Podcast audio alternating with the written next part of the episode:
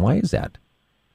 That's right. I mean, for the last handful of years, they've been investing tons and tons of money, billions of dollars in, in aggregate, in trying to break into the video games market, which they see as a huge and growing market and something that could be a, a big new benefit for Amazon Prime customers if they're able to crack it, um, particularly as other retailers get into fast shipping and everyone's shopping online now, and Amazon Prime um, needs to justify its membership price for free fast shipping. Well, well, how important then is this to, to Amazon? I mean, since they are into streaming and shipping and, and movies and and and music, uh, how how important is this to their bottom line?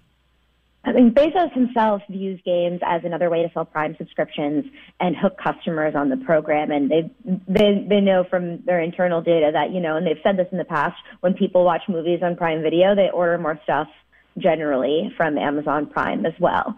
Um, so they view this as a key part of their strategy, breaking out into these different forms of entertainment. But they've been they've been struggling. I mean, earlier last year, over the summer, they released a video game and then um, pulled it out of the market. And then ended up actually just scrapping the whole thing after it really did not go well in the first month of release.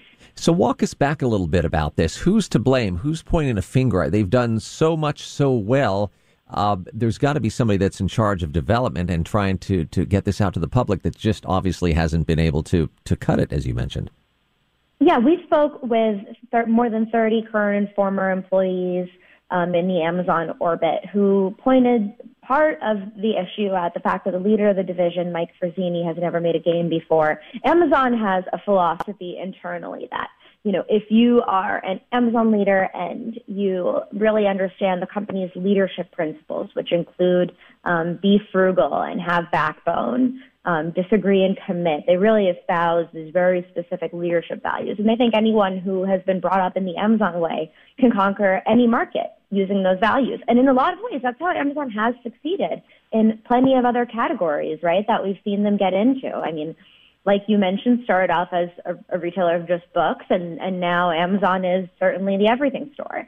Um, uh, you know, they're breaking into grocery, they're in physical retail now, and they've often used their own playbooks to try to get into those industries as opposed to hiring people who are industry experts. But when it comes to gaming, the folks we spoke with said, you know, it's hard to apply these specific leadership principles and this very specific set of rules to something that's more creative, that's more fun. They talk about how you have to like find the fun in a video game.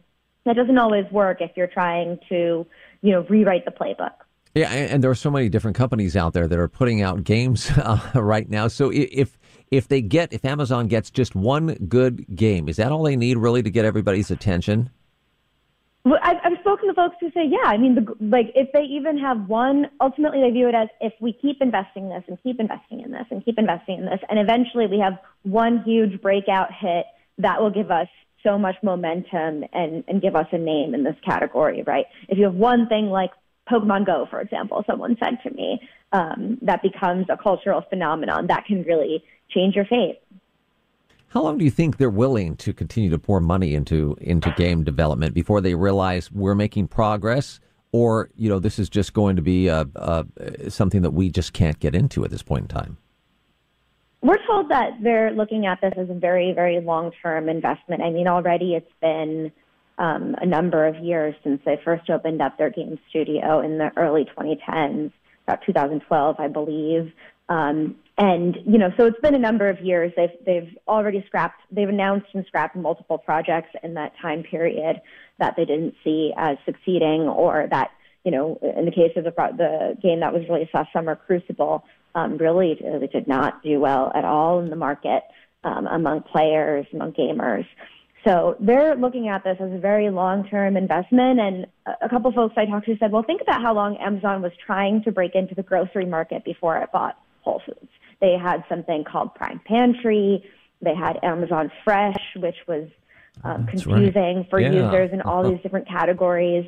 Um, they've long sold like non-perishable foods through Amazon Prime, but and they had they had Prime Now also, I think, before they bought Whole Foods. But Whole Foods really was kind of in terms of uh, the mind share among the public, um, sort of a game changer in terms of their investment in grocery. And then when you look at Prime Video, Amazon Prime Video, they've been operating that division for years and years, and it took them a while to really have these broad scale hits and yeah. award winning projects.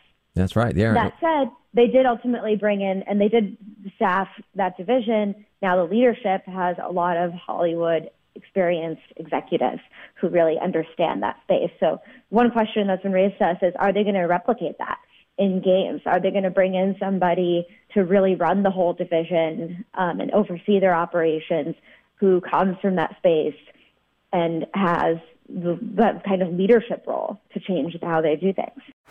Baseball is in full swing. NBA playoffs are heating up, and your NFL team is gearing up for training camp. Listen to the latest on the teams you love here on the Audacy app. The biggest sports radio stations in the country, providing unrivaled local coverage of their teams, all in one place. Exclusive interviews with players, coaches, and team executives, streaming live and always available on demand. Stay in the know with your favorite teams right here on the Audacy app.